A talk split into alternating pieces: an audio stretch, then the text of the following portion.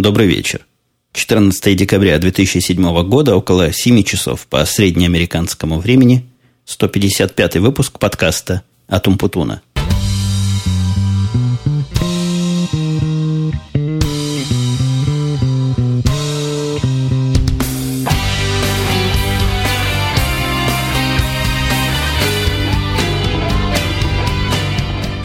Я даже не уверен был, что 155-й, тот кусочек, который я вырезал вот несколько секунд назад, это были клики, как раз ходил смотреть я в свои шоу-ноты, в те места, где я держу приготовленные темы. Да, действительно, 155-й.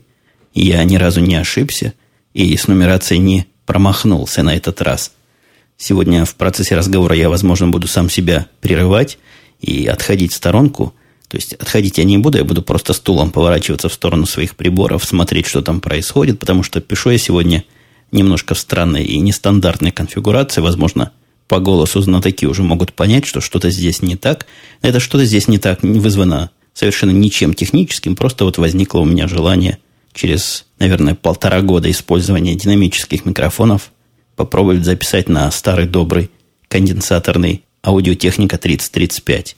На самом деле он настолько старый, что я его даже продавать как-то хотел. И уже с одной подслушательницей, которая хотела стать подкастерицей, договорился, потому что совсем я было время разочаровался в таких микрофонах. Но я не буду тут в глубокие микрофонные темы вдаваться, хотя мои старые слушатели проверенные могут помнить, что в прошлых подкастах, в дальних подкастах, наверное, в первой сотне подкастов, до того, как я завел отдельную ленту теории и практики звукозаписи, я себе частенько позволял подобного рода разговоры. Ну вот теперь они все перешли в подкаст тип z.umputun.com или тип-z.com. Там, кстати, после определенного перерыва вышел очередной подкаст. Возможно, кому-то информация покажется любопытной, интересной полезной. Но, во всяком случае, всех тех, кто не знает, что такой подкаст есть, и спрашивает меня многие звукозаписывающие вопросы. Вот был и к этому подкасту вопрос осветить топ-10, по-моему, микрофонов, которые я могу порекомендовать и о которых я могу поговорить. Так вот, это не тот подкаст, вы не туда посылаете вопросы. Идите еще раз, повторю, на tips.umputun.com, и там вам будут все ответы, если до сих пор не прозвучали. Записываю я сегодня опять в гордом одиночестве. Не знаю, насколько опять в прошлый раз было ли у меня это самое одиночество желанное или не было. Но вот сейчас я отвез девочек своих и гостевую девочку – в магазин, даже не в магазин, а в комплекс магазинов, который довольно далеко находится, но не настолько далеко, как я обратно ехал. А обратно я попал как раз в то время, когда люди то ли с работы едут, то ли уже развлекаться едут. Короче говоря, провел эти, наверное, 10 миль, которые надо было проехать домой в пробке, и где-то часа полтора добирался. Вот такие жестокие автомобильные условия. Но все равно вернулся полный сил – и силы эти не только на подкаст у меня, а после подкаста планируется закончить такой интереснейший проект. Сам по себе, честно говоря, проект не очень интересный. По самой идее, по самой задумке он глуповат. Мне приходится с собой закрывать амбразуру, которая образовалась из-за того, что целый отдел и целое, наверное, подразделение свою работу как следует не могут выполнить. Но я немножко подробностей расскажу об этом, хотя на сегодня я предупрежу сразу, технических тем немного. Я вчера на работе условно не был. Ну, или условно был. Как раз наша гостья захотела поехать в Чикаго, посмотреть с вершины этого самого высокого здания в Америке на окружающие нас четыре штата. Я сразу оговорюсь, затея не выгорела, был туман сильный, но настолько сильный, что при подъезде к Чикаго этого, вершины этого дома видно не было, она была в облаках. Соответственно, с другой стороны, если с этой вершины куда-то посмотреть, то мы решили, что кроме облаков ничего особо и не увидишь. Короче говоря, пошли они развлекаться в другие места, в аквариум. По-моему, на самый большой в Америке крытый аквариум. Вот они пошли там проводить весело время с женой и с дочкой моей. А я в это время попытался прийти на работу, хотя смысла особого в приходе на работу не было.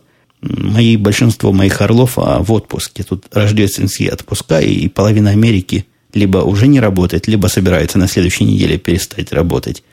И вот у меня тоже из тех пяти, по-моему, или шести, которые на этот день должны были быть в офисе, было в лучшем случае всего два, а практически оказалось, что все они работают из дома. Ну, раз уж приехал, решил зайти на работу, начал искать стоянку. К своему удивлению, объехал там все буквально.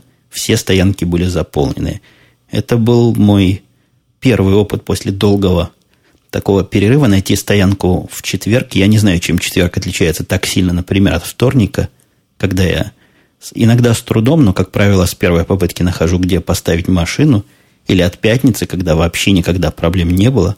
А вот четверг оказался таким неудачным и каким-то непутевым днем. Короче говоря, поездил я там вокруг, поездил, не нашел стоянку и с чистой совестью вернулся обратно. Вот такое себе рабочее приключение совершил. Я, я кстати, предупрежду сразу, предупрежу. Э, специфика говорения в этот микрофон будет, наверное, для вас слышна э, различными скрипами и странными посторонними звуками. Микрофон очень чувствительно улавливает все подряд. Вот стоит мне в кресле вот совсем чуть-чуть вот так поездить, повернуться, покрутиться, и сразу слышно все в микрофон. Ну, вот такой у меня сегодня эксперимент. Не, не топчите меня ногами и не закидывайте тухлыми помидорами, как это себе иногда позволяют делать слушатели подкаста «Радио Ти», реагируя на вновь приглашенных гостей и соведущих. Ну, и, конечно, «Радио Ти» я не просто так упомянул, а в рекламных исключительно целях. Кстати, надо и в «Радио Ти» попробовать себя рекламировать в другую сторону, чтобы была совсем уж симметричная ситуация. Но пока она не симметричная, пока я только здесь об этом говорю, о том, что «Радио Ти» завтра выйдет по плану. В прошлом «Радио Ти», хотя он вышел по плану, были технические проблемы и сложности, и мы впервые, наверное, за много недель не выложили подкаст. Ну, ничего, по-моему, страшного нет. Дело у нас-то такое любительски добровольно. Не получилось разок. Не будем на себе рвать волосы на всех местах, а просто попробуем в следующий раз. А именно завтра в 23 часа по московскому времени не допустить подобных накладок. Я частично, конечно, виноват, частично виноват коллега Бобук. В общем, все мы хороши, и не выход прошлого подкаста – это наше общее творчество, результат этого творчества. Хотя программисты и люди компьютерные знают, что отрицательный результат, он не намного хуже положительного. Так что в каком-то смысле вполне подкаст прошлый тоже удался. Как-то я в смысле сбился, к чему я шел. Меня этот микрофон, я опять про него говорю, отвлекает, потому что большим таким поп-фильтром перед лицом стоит и, и как-то явно концентрации не добавляет. Но все равно буду брать себя в руки и смотреть сквозь эти решеточки на экран, где написаны всяческие заметки. Честно вам скажу, второй выпуск подряд пытаюсь затащить Свету, которая ко мне в гости приехала в подкаст поучаствовать. Мне очень сильно кажется, что могла бы она интересное рассказать, но не идет. Не идет, стесняется, даже не стесняется, это не стеснительность, а скорее заниженное какое-то самомнение, говорит, я тут глупости наговорю, люди будут слушать, и что потом про меня скажут. Но действительно, люди могут сказать разные, люди, они разные и говорят разное. Но мне все-таки казалось бы, что она могла бы интересного рассказать, а пока я из нее выдавливаю эти впечатления, выговариваю за бутылкой вина, а вечер никакой у нас не проходит без выпитой бутылочки другой, а она в основном по шампанскому. Я как-то поначалу шампанское пил, но то ли годы не те, то ли я за годы жить я не в России, отвык от шампанского, так что я все больше и больше по красному вину выступаю. Вот сегодня они вернутся из этих самых аутлетов, куда я их отвез, из этого комплекса магазинов. И в машине нас ждут в багажнике. Надо, кстати, не забыть вынуть, потому что хоть там и спирт есть, но могут они от мороза полопаться, эти бутылки. Несколько бутылочек вполне достойного вина, и даже одна бутылка совсем уж предостойнейшего, я бы даже сказал, первоклассного. Так вот, это я вспомнил то свету к тому, что пытаюсь я понять, какое у нее впечатление от Америки. Надо сказать, вот эта тема впечатления приехавших гостей как-то болезненно популярна у наших людей, у тех бывших советских людей, живущих здесь. Я встречал многих, которые мне пытались гордо тут показывать различные достижения, и при этом казалось, что достижения вот именно этими людьми и достигнуты. И вот это все процветание, или вот эта вся специфика, кто как хочет, так это и назовет, это благодаря непрестанному и, не, и неустанному, без сна и отдыха труду рассказывающих. Я стараюсь все-таки дистанцироваться и свое мнение не навязывать, но у Светы больше всего вызвали две вещи. А, удивление, не удивление, а впечатление наиболее сильное. У нее, как ни странно, от самой, что есть банальной для меня и, наверное, для многих моих слушателей причине – все, говорит, вокруг улыбаются, и в отличие от того, что она слышала в России, и всякие юмористы рассказывали, да и разные средства информации про фальшивые улыбки, ей улыбки фальшивыми не показались. И она просто удивляется, насколько все вокруг дружелюбны. Причем дружелюбны не только в магазинах, где это как будто бы их работа улыбаться, но и везде на улице. Но у нас, в общем-то, тут деревня, 200 тысяч человек живет. Хотя по масштабам, наверное, средней полосы России это вполне себе и город. У нас все тут, многие, во всяком случае, здороваются, когда на улицах встречаются. Хмурых лиц, или, скажем иначе, хмурых, направленных на тебя взглядов, тоже найти трудно. Но я и пытался объяснить, что это не совсем вся Америка, и не везде оно так, но, но человек видит то, что видит, и впечатление получает от того, что получает. А вот зато противоположное впечатление она получила в автобусе. После автобуса она немножко ошарашенная пришла ко мне и говорит, ой, Женя, я увидела теперь другую Америку. Наверное, ту самую, которую ты и подразумевал, когда говорил, что не вся она такая. Ну, конечно, я тут уцепился за этот вопрос с подкастом в прицеле, понятно. Начал допытываться, чего же она такого там увидела. А увидела ничего такого особого не увидела. Я уже рассказывал, что в автобусах моя жена ездит в свой колледж. Сегодня, кстати, у нас день оплаты. И мальчику колледж надо было оплачивать. И жене вот такие внезапные, запланированные, но, как всегда, внезапные расходы произошли семейного бюджета. Ну, так вот, как вы, мои слушатели, наверное, знаете, если этот подкаст не первый, на который вы случайно попали, что в автобусах здесь ездят всякие странные люди разные, в основном странные, чем разные. Ну, там легко встретить можно компанию бомжей или компанию каких-то наркоманов, потому что более-менее регулярные, средние и обычные люди ездят в своих автомобилях. Непопулярно здесь автобусное сообщение. Я говорил, что и автобусные линии собираются закрыть. Никто на них особо не ездит. А вот они поехали в автобусе, потому что было какое-то у меня, не помню, что было, то ли совещание, не смог я их отвезти, хотя недалеко, но опять же экзотика, покататься в автобусе по Америке. Там напротив них сидело два мужика, один из них был явный бомж, но во всяком случае жена моя сказала, это явный бомж. А Света сказала, какой-то мужчина, не очень хорошо одетый. Так вот, этот не очень хорошо одетый мужчина держал в руках банку с пивом и демонстративно пил из нее, прикладывался к этой баночке. Ну, ничего такого особого, на мой взгляд, нет, но с точки зрения местных правил и местного законодательства это дело ну, совершенно недопустимое. А вообще говоря, в автобусах никаких жидкостей здесь пить нельзя. Сегодня мою жену в автобус не пустили с чашкой кофе. Ну, видимо, для того, чтобы не разлить там и не запачкать, и не насвинячить, не знаю. Не знаю почему, но, но не положено там пить ничего. А пить алкоголь в общественных местах это вообще незаконно. Короче говоря, ехал этот бомж напротив Светы и жены моей, улыбался им мило, выпивал свое вино, болтал с мужиком, который рядом с ним сидел, ну, просто совершенно случайный попутчик. Тут по всему автобусу прошел, как Света опять же сказала, хорошо одетый мужчина и сделал ему какое-то замечание. Но в интерпретации, в переводе моей жены он сказал, что ж ты тут, дружище, пьешь, это не положено делать, прекрати немедленно, а не то я сейчас пойду пожалуюсь водителю.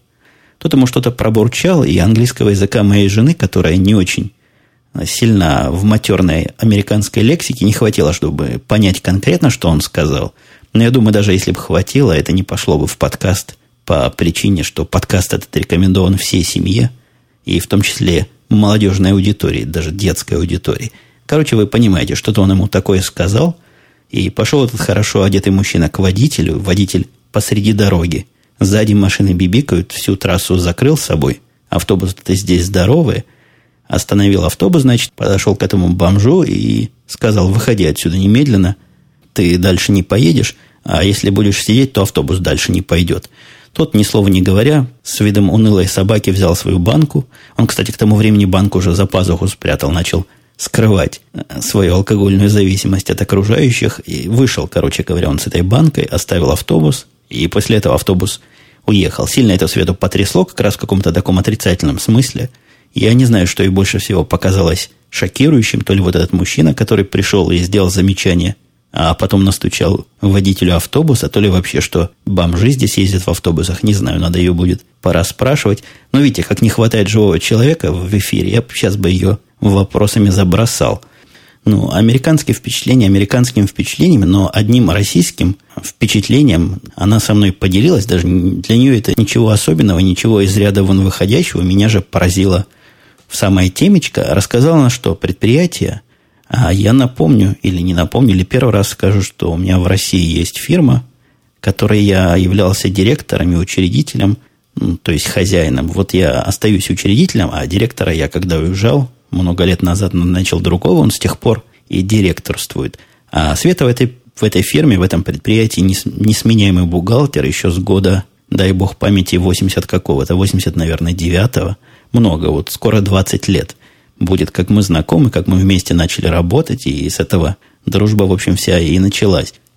Так вот, она рассказала, что происходит у них теперь внезапные набеги, причем чем дальше, тем набегают чаще, проверяют лицензионность программного обеспечения, прямо говоря, лицензионность винды, и все, больше ничего особо не интересует проверяющих, лишь бы винда была лицензионная. Возможно, она по своей технической серости не до конца понимает, что там проверяет. Возможно, там проверяет и офис, возможно, еще что-то. Но цифра, которую она мне назвала, вот они недавно заплатили за винду, как она сказала, для одного сервера, и заплатили они странно большие деньги. 1200 долларов. Что ж такого там можно купить, чтобы на 1200 долларов вышло, я не знаю, но она мне сказала, что вот именно этот комплект надо для успокоения проверяющих. И вот если будет этот комплект и эти лицензии, то оставят в порядке. Это я скажу 1200 долларов не на всю компанию, а на каждый компьютер. Они там купили на два компьютера, а остальные решили когда придут с проверками, прятать куда-то под, под стол, под диван, под кровать. Ну, мне кажется, затея, конечно, сомнительная, но действительно жалко. С другой стороны, платить такие дикие деньги за, простите, Windows. Хотя, еще раз повторю, мне кажется, что там не только Windows, но и какие-то другие офисные программы. Но даже и при этом 1200 это какие-то сумасшедшие большие деньги, мне кажется. И если я уж так компьютером чуть-чуть прикоснулся. Вы помните, я в прошлые разы рассказывал о системе управления проблемами наших пользователей, которая называется Цербер, и которую мы здесь, нам здесь пытались внедрить. И я тогда еще удивлялся, как таким ужасом и как такой странно неудобной системой наши все пользуются и, и радуются жизни. Так вот, оказалось, что радость их не безгранична, а скорее терпение их весьма и весьма оказалось ограниченным – они честно пытались приучиться к этой штуке и приучиться с ней работать, и объясните себе окружающим, насколько она хороша и насколько она удобна, и насколько увеличивает производительность, но с удивлением для себя, для меня это никаким сюрпризом не было, я видел эту систему в работе, пытался тоже с ней что-то сделать, поняли, что кроме проблем никакой пользы другой система не приносит, и вот теперь там у нас идут разброты шатания, потому что система эта контроля как бы сверху навязана – и ожидается от работников радости и восторг по ее поводу, а вот восторга и радости как-то ни у кого не выходит. Вам, возможно, покажется, что я звучу здесь несколько злорадственно. Нет, никакой злорадственности у меня нет, есть скорее радость за то, что я правильные выводы сделал сразу, и удивление мое было основано как раз на реальности, а не на моем искаженном восприятии мира. Но действительно, сложно с ней работать, такое огромное количество ограничений – и так они пытаются загнать тебя в то узкое пространство понимания ими, какая работа должна делаться и в каком порядке, что нормальному человеку с этим работать ну, крайне сложно. А переделки, которые нас пыталось начальство заставить этой системы производить, настолько там должны быть широкие и глубоки, и писаться на настолько неправильном языке программирования, что проще уж свою систему либо правильную написать, либо другую подходящую выбрать. Что, в общем, мы и делаем. Я имею в виду, выбираем систему, я пытаюсь приспособить ту, которой мы свои программистские дела отслеживаем. По нужде нашего customer саппорта провел маленькую презентацию, такую буквально на полчаса. Они после этого Церберуса остались в полном восторге, хотя где-то года два-три назад, когда я ее показал первый раз, поразило своей какой-то аскетичностью и некрасивостью, как они сказали. Ну, все такое черно-бело-серое – но вот теперь, посидевши против разноцветного, но малофункционального своего Цербера, они сообразили, что и цветов мало, это хорошо, и функциональность по одному клику это еще лучше, ну и всякие-всякие другие плюсы нашей системы отслеживания багов и постановки новых задач. А вторая и последняя на сегодня около рабочая тема. Вы понимаете, тем рабочих мало, потому что на работе я, повторюсь, не был. Так вот, проснувшись поза, позавчера, по-моему, это было, я пошел делать свой контрольный круг проверки функционирования самых важных элементов системы, то есть на автоматику «Надейся», которая там должна работать и сообщать, если что упадет, но, как известно, сам не плашай.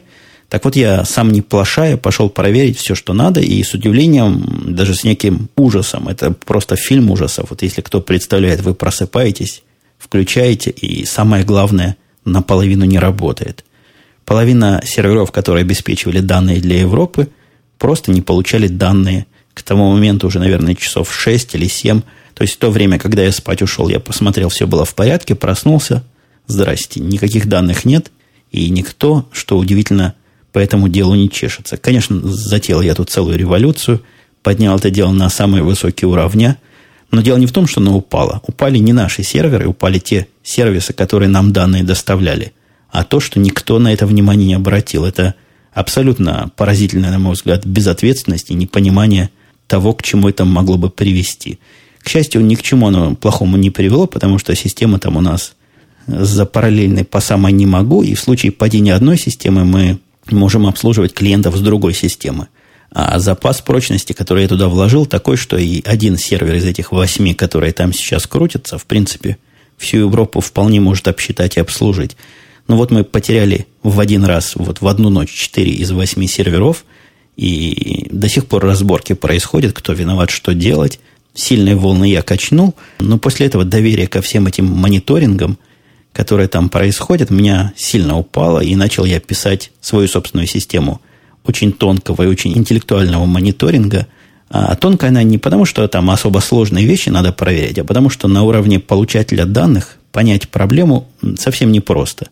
Вот если бы эти ребята, которые проверяют э, компьютеры, доставляющие нам данные, делали свое дело нормально, они ловили бы ворон. И ворон, по-моему, ловят. Ну, не, не щелкали бы клювом – им определить момент проблемы, момент нарушения целостности данных и всякие другие технического характера и бизнес-характера проблемы, это вопрос совершенно технического характера и совершенно решаемый небольшими усилиями, прямо скажем. Со стороны же меня, как получателя, который видит уже результат всех этих ошибок и всех этих проблем, понять, что это ошибка или это проблема, и вот это как раз неправильная ситуация – компьютерном виде совсем непросто. Я имею в виду, человек, проанализировав эти данные, может понять, да, есть проблема, но анализ очень и очень многофакторный, какой-то человеческий интеллект надо в это дело подключать.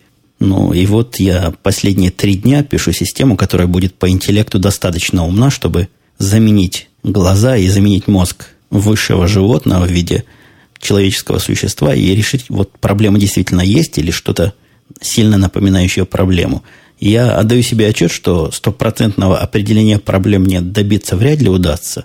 И я даже согласен жить с процентом 10, 15, даже 20 ложных срабатываний, но лишь бы она проблемы и падения различные не пропускала незамеченным.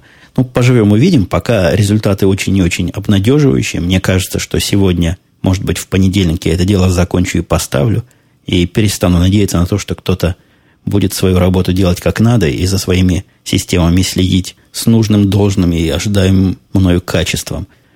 Когда все это случилось, дело я тут был один на хозяйстве, начальник наш уехал в Ирландию, я у себя в Твиттере, который, напомню, был twitter.com слэш умпутун, он был, есть и, наверное, будет. Я писал сообщение радостное, что удалось мне от этой поездки отбиться. Пытались меня не очень активно склонить, чтобы я туда поехал. Ну, знают, что не люблю по всяким заграницам особо мотаться и время терять, и все эти политические разговоры там производить. Так вот, поехал он сам туда, был в Ирландии, а мне пришлось все эти проблемы тут решать. Организационного плана в том числе.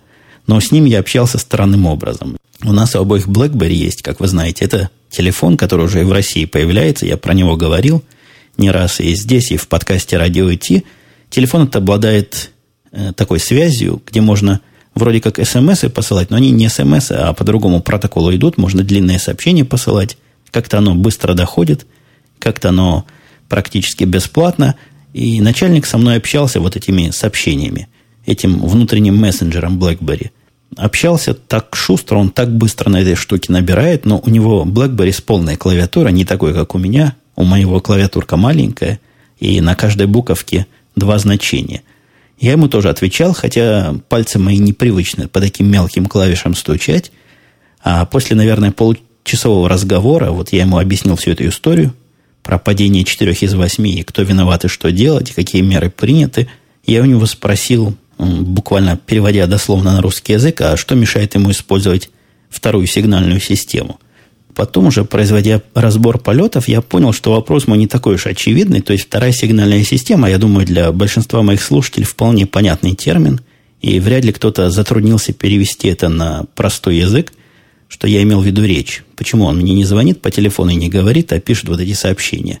Ну, к его чести сказать, что он человек, сильно понимающий контекст и понимающий невысказанное, мы с ним хорошо друг друга ловим и очень часто на одной волне бываем. Но очень часто, я не могу сказать, что все время, вот с прошлым моим начальником, с Тедом, мне достаточно было иногда одно слово сказать, и он понимал до конца все остальное предложение. Ну, возможно, это я его натренировал, потому что когда я только там начинал работать, больше, чем одно-два слова из меня там 5-6 лет назад было трудно вытащить на каком-то понятном ему английском языке. С этим иногда надо больше слов говорить, но все равно человек понимающий, и, видимо, по вторую сигнальную систему он тоже контекст словил, уточнил, что я имею в виду, я, конечно, объяснил. А не очевидно это потому, что я полез в вики во всякие. Оказывается, этот термин какой-то не очень международный. То есть мне он казался общепринятым, а Вики пишет, что это Павлов наш придумал, который собачек резал, мучил и трубки им вживал в живот. Вот вторая сигнальная система, это откуда-то оттуда ноги растут. Но ничего, вот научил своего начальника новому, такому высокоинтеллектуальному термину. Будет использовать в своих разговорах с кем-нибудь. Ну и переключаясь совсем от работы в противоположную сторону, а какая сторона противоположной работе, я думаю, вы догадываетесь, это развлечение. Вчера раскрутил меня мой ребенок на покупку двух новых игр для PlayStation 3. Я не помню, жаловался или нет, какая-то с PlayStation 3 с играми какая-то проблема. Вот в таких магазинах, где я обычно покупал игры для PS2, и где сейчас этих игр полно, хотя кому они сейчас особо нужны, я не знаю, для PS3 можно найти одну-две, ну, может, 10 тайтлов, и все. Ничего нового в больших магазинах, в больших сетях почему-то не представлено – а надо ходить по специализированным мелким магазинчикам, которые вот исключительно играми занимаются. Мой мальчик нашел у нас в деревне такой магазин и заставил меня, не заставил, упросил меня финансировать эту покупку. Он же деньги свои не тратит, копит на, на билет для своей girlfriend. Как-то он немного накопил пока, но уже скоро. Скоро girlfriend, и, видимо, и, видимо, он посчитал финансы, прослезился – Э, так вот, выделил я ему свою карточку кредитную, дал ему на всякий случай права водительские, потому что в таких местах, где дети часто покупают, если даешь кредитную карточку, наверняка потребует подтверждение того, что карточку ты не украл. Хотя мне кажется, если кто-то приносит карточку, а вместе с ней водительские права, и это все не его, но вот какого-то другого одного человека, то мне бы, как продавцу, это выглядело еще более подозрительным. Ну, типичный случай. Украл кошелек – в котором и права, и карточка теперь ходит с ним, все это покупает. Там это дело прошло вполне нормально. Взял он две игры. Одна называется Call of Duty 4, по-моему. Я с номером врать не буду, не помню, но вот только-только вышло. Или недавно вышло. Короче говоря, самая последняя Call of Duty. Это если вдруг кто не, не из игроков, из моей аудитории, не знает, о чем там речь. Такая войнушка от первого лица, где бегаешь, стреляешь разным оружием, выполняешь разные миссии, работаешь в команде, такая командная игрушка. Причем команда может быть как живых людей, так и компьютерных персонажей. Интересная игра, ты там этой командой как-то, видимо, управлять можешь. А вторая типичная стрелялка UT. А, Последний UT, вот тоже только вроде бы вышло. И поставили мы эти две игры. Я в Call of Duty небольшой игрок, хотя играл как-то на Маке, а на PlayStation, где, казалось бы, должно быть вообще все хорошо. UT, который я поставил, меня ну, удивило какое-то несоответствием моему уровню ожиданий. То есть экран там HD у нас 1900 на сколько-то там, на 1000, сколько, на 1200, по-моему. Э, самое большое HD разрешение, самая большая резолюция, как я говорю, а игра выглядела, ну, не особо как. То есть, если, конечно, далеко отойти, то вполне реалистично, но стоит подойти на то расстояние, на котором мы играем, ну, метра, наверное, 3-4, и как-то не то. Мне показалось лично, что UT на компьютере смотрится живее, и реалистичнее и симпатичнее. Но вот зато про Call of Duty я не могу сказать. Очень грамотно сделано. Не могу сказать такого плохого. Могу сказать только другого хорошего. Грамотно так сделано, красиво сделано. К сожалению, ни в одну из них я играть не могу, потому что управлять надо этим самым компьютерным джойстиком, не компьютерным, PlayStation джойстиком, у меня руки выламываются эти штуки им делать. Мышкой и клавиатурой я бы смог, а джойстиком нет, никак не могу. Только я разберусь, как управлять, меня уже кто-то в голову убивает. Но что вы хотите, старого пса новым трюкам не научите. Я вполне примирился с тем, что на PlayStation единственная игра, в которой я могу как-то достойно играть, это баскетбол или другие спортивные игры. Но вот стрелялки джойстиками у меня не идут ни под каким видом. Тронем немножко комментарии. Слава говорил, по-моему, даже не к этому подкасту, не, то есть не к прошлому подкасту, а к одному из позапрошлых. У него такое интересное наблюдение о том, что Спанч Баб это сейчас последний писк моды, но интерес не в этом, а интерес в интерпретации. Дальше пишет Слава, мой ребенок, его ребенок, 6 лет, смотрит не отрываясь, и насколько он знает, такая ситуация и у других детей, немецких тоже. Дальше он дает мне фразу из журнала Wall Street Journal – о том, что губка Боб, то есть в переводе этот Спанч Баб, стал идолом всех геев США, при этом он пользуется огромной популярностью у детей. Вот что нашел Слава в интернете. Я напрягся и даже посмотрел целиком одну длинную серию, которую мне жена рекомендовала посмотреть. Она по долгу материнской службы своей иногда с дочкой эти серии смотрит. Мне показалось забавная, интересная, такая веселая мультика, и ничего такого голубого я там не нашел. Почему Почему он стал идолом всех геев в США, я не знаю. Какой-то он совершенно юнисекс, этот Спанч Баб, без всяких выраженных любых половых признаков. Был у меня вопрос о покупке нового GPS-устройства в машину. Я его как-то замалчивал в последние выпуски, потому что редко езжу по GPS. Привык я находить места как-то по наитию уже. Хотя, когда включаешь GPS, вот этот, тот, что у меня есть, а как у меня, как у меня его зовут, я не знаю – не то, что не знаю, знаю, он в машине там стоит, и там написано Мио. О, вспомнил, Мио, по-моему, зовут. Этот Мио меня всегда раздражал и удивлял своей какой-то жлобсткостью. Ну, то есть, представьте устройство, которое, конечно, недорогое, но у которой программа обрезана по такой самая малость, что фаворитов сохранить нельзя, то есть можно два. Дом и работа. И это явно сделано для того, чтобы покупали их более дорогие версии – жрет батарейку настолько жутко, что я от батарейки вообще уже не езжу, а стационарно его там к питанию автомобиля подключил. Ну, все остальное у него вполне работает. Конечно, он не определяет, на какой стороне дороги тот дом, куда вам надо ехать. Маршруты пересчитывает довольно быстро, говорит хорошим, понятным человеческим голосом. Короче говоря, лень мне чего-то новое было покупать довольно долгое время. Теперь такие желания возникают. Я, ходя по магазинам, присматриваюсь к другим всяким устройства, вот те, которые Том-Том на себе несут на борту, по-моему, так и называется фирма даже, которая их выпускает, уже Том-Том Навигатор, показались мне интересными, крупными, без этих идиотских заморочек, хотя немножко подороже. Я там видел э, устройство с более крупным экраном, более каким-то четким и человеческим, начиная от 300 долларов и выше, а мой, я напомню, стоил, по-моему, меньше, чем 200. Поэтому ответить на вопрос Дмитрий X, какой порекомендовать я пока не могу. Вот как только я решусь сам и обновлю свой GPS, я вам дам знать впечатления от этого дела. Мне денег больших на это дело жалко тратить, и сейчас есть GPS, которые стоят больших денег. Я видел, например, в телевизоре была реклама какого-то первого, как они говорили, GPS-устройства с реалистическим видом. Там на экране прям показывается дорога, вот как она выглядит, ну, или очень похоже. Анимационно, конечно, сделано, но очень похоже на то, как она выглядит в жизни. То есть, если вы едете по дороге, это не просто полоски с стрелками, а дорога настоящая, знаки там висят на развязках. Вот такой у них новый вид интерфейса. Интересно было бы такое попробовать, но, по-моему, стоит оно 600 или 700 долларов, что, на мой взгляд, платить за GPS это какой-то перебор и какой-то даже экстремизм. А Ляпка, в каком-то смысле уже коллега по подкасту «Радио Ти» спрашивала про грядущие праздники – может быть, ты на него год назад отвечал, спрашивает Аляпка, но я так долго твой подкаст не слушаю. известно, что США Рождество более важный праздник, чем Новый год, пишет Аляпка. А в России все наоборот. А ваша семья вроде как все равно еще не окончательно американизировалась. Так вот, интересно, отмечаете ли вы Рождество так же, как американцы, а Новый год? Такой вопрос. Это вопрос примерно в ту же сторону. Не говорим ли мы между собой на английском языке? Мне такой вопрос долго и упорно пытались задавать, и я долго и многократно на него отвечал. По-моему, это хороший кандидат в вопросы и ответы в Вики. Здесь тоже, ну, зачем нам учить эти, опять же, повторюсь, новые трюки?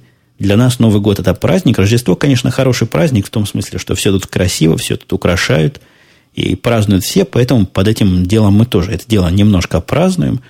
Но Новый год, тем не менее, это Новый год, это тот, тот самый праздник, который большинство моих слушателей считает главным в году, и я с ними на 100% и даже на 150% соглашусь. Кирилл оставлял комментарий, судя по виду на основном сайте этого подкаста, который, напомню, является podcast.umputun.com. Если вы приходите ко мне с других мест, можете и оттуда тоже приходить. Я пытаюсь стабильно выкладывать подкасты во все места, где меня могут слушать, а все эти места Хабр, Арпод и даже Рамблер. Но, тем не менее, самые свежие и самые надежные подкасты будут, конечно, на подкаст.umputun.com за за это я сам отвечаю головой. Тут я обеспечиваю всю технику и всю логистику этого дела. А что касается других сайтов, ну там как повезет. Обычно везет. Скорее везет, чем нет, поэтому я вас не хочу никак пугать. Но вот, тем не менее, Кирилл оставил у меня на сайте вопрос. Смотрю, у вас с индейцами примерно та же ситуация, пишет он, как с работниками с Украины в Москве. Когда я работал в одной московской компании, то мой начальник всегда чуть что был готов за несколько десятков долларов нанять работника с Украины. Это действительно дешево, но тогда куда деваться тем, кто, допустим, живет в Москве или в Чикаго, как у вас. Я тоже, по-моему, на эту тему уже говорил. Мне не кажется, что здесь такая проблема существует, потому что местные наши американские работники, программисты, как-то явно вымирающий класс. То есть тут многие, к моему удивлению, и удивление это вполне, поверьте мне, и на финансовом факторе основано. То есть программисты получают здесь очень и очень достойно.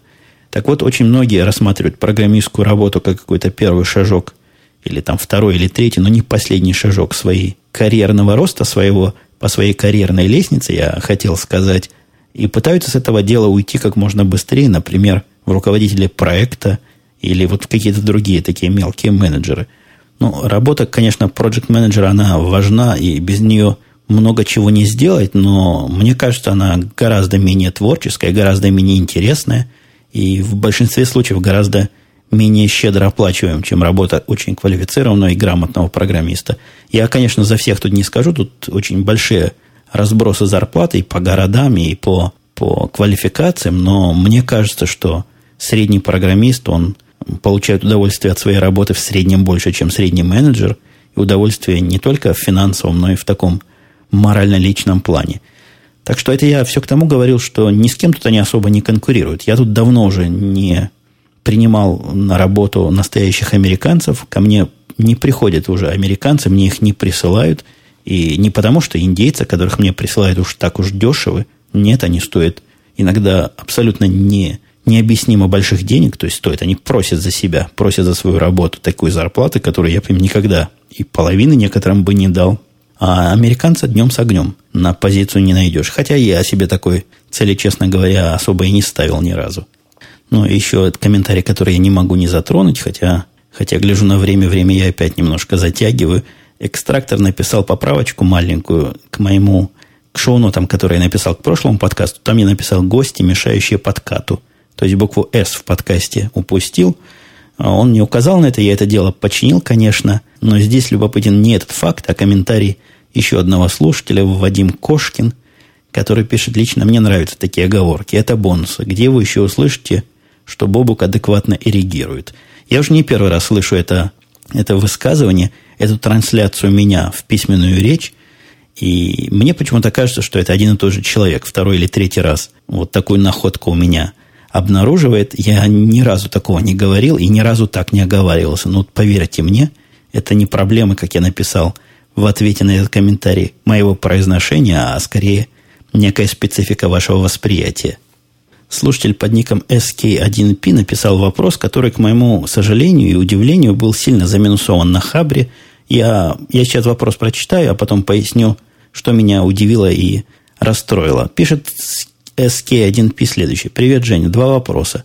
Про помощь в иммиграции, поиске, работы ничего не скажу, а вот от пересылки гаджетов ты, по-моему, напрасно открещиваешь. Вернее, не так, а вот как. Почему бы тебе, пишет слушатель, не предложить заняться этим своему сыну? Трудоемкость не особая, процент, думаю, будет не так уж и мал, особенно для столь молодого человека. Э, в избежание недопонимания я не, я не просил пересылать и не собираюсь, ибо есть свои каналы. Вот такой вопрос человек задал на Хабре – и получил настолько там много минусов. Он там дальше удивлялся неадекватности реакции. Меня тоже немножко удивило, за что, собственно, минусуют. Я, конечно, эту тему говорил, но справедливости ради надо, положа руку на, на сердце и на все откровенные органы, сказать, что многие мне вопросы задают по два, по три, по пять, по десять раз, потому что ну, далеко не все слышали мои прошлые подкасты. И я пытаюсь вот эту дедовщину тех, кто уже слышал, против новеньких – как-то подавлять зародыши у себя в комментариях, как могу. А здесь, ну, здесь нет у меня контроля. Я искренне сожалею, что заминусовали. Хотя ответ, конечно, неутешительный, но это дело весьма опасное. Но вот представьте, будет он покупать кому-то, кто заплатит ему по кредитной карточке, карточка окажется недействительной, и будут различные проблемы вплоть до визита ФБР к нам по двери. Я подробно как-то рассказывал все свои причины, почему я не хочу этим заниматься. Вот это был один из этих резонов. А вот слушатель Денис дал такой любопытный, мне кажется, для многих комментарий. Он пытается мне помочь с ответом на вопрос о иммиграции в США. Я жаловался в прошлых выпусках, что сильно меня этим вопросом утомляют. И я, по-моему, даже оговаривался, что никому я в въезде, выезде, в устройстве на работу не помогаю. Так вот, Денис пишет, что в Канаду попасть это расплюнуть. Пишет Денис, что Канада это то же самое, что США по образу жизни, только чуть поспокойнее, позащищеннее и чуть поменьше средние зарплаты. Я оговорю сразу, это всего лишь мнение слушателя, не всего лишь, это целое мнение слушателя, я могу его разделять, не разделять. Мне не кажется Канада таким же местом, как США, но, тем не менее, Денис так считает, и вот он с нами делится. В то же время, пишет Денис, эмигрировать в Канаду, в отличие от США, очень легко. Если есть высшее образование и язык, то подается заявление в посольство – и через несколько лет добро пожаловать в Канаду. Через три года канадское гражданство опять же. Более того, последние годы не выполняется программа канадского правительства по въезду квалифицированных иммигрантов. Въезжает меньше квоты. Поэтому всем весьма рады. Он даже дал ссылочку на сайт, который звучит так www.cic.gc.ca. Но если вдруг кто заинтересуется в этим, этой ссылкой, я не думаю, я ее в шоу-ноты дам – крикните мне в комментариях, я там ее опубликую.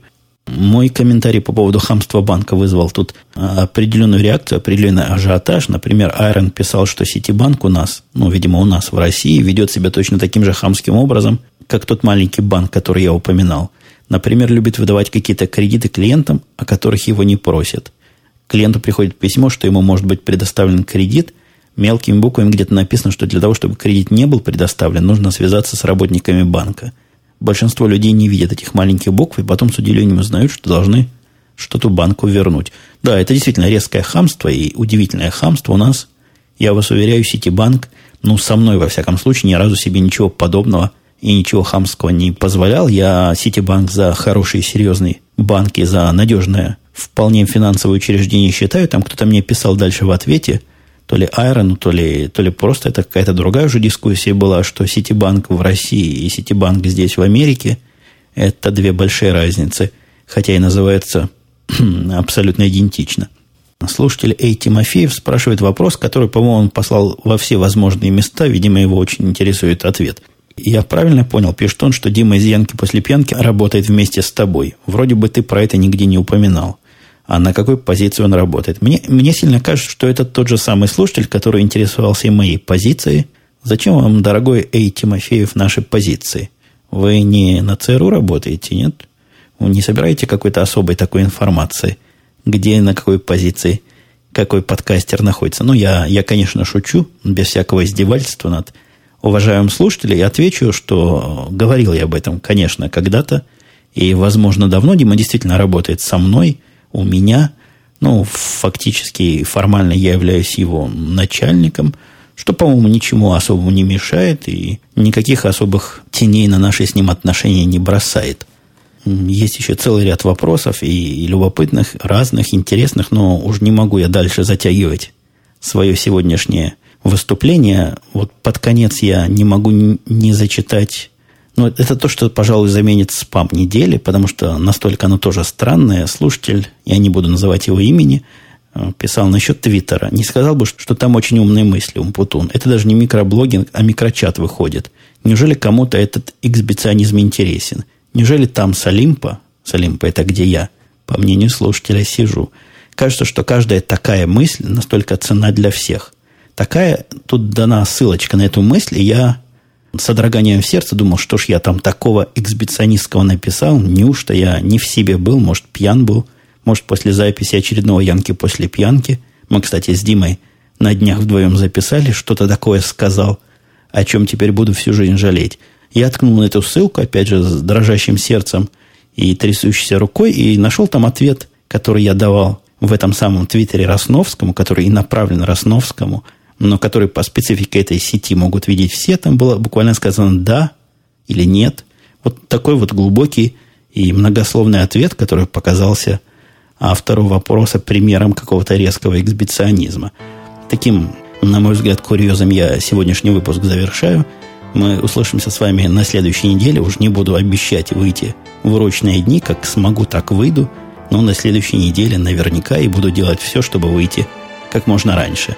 Все, пока, услышимся.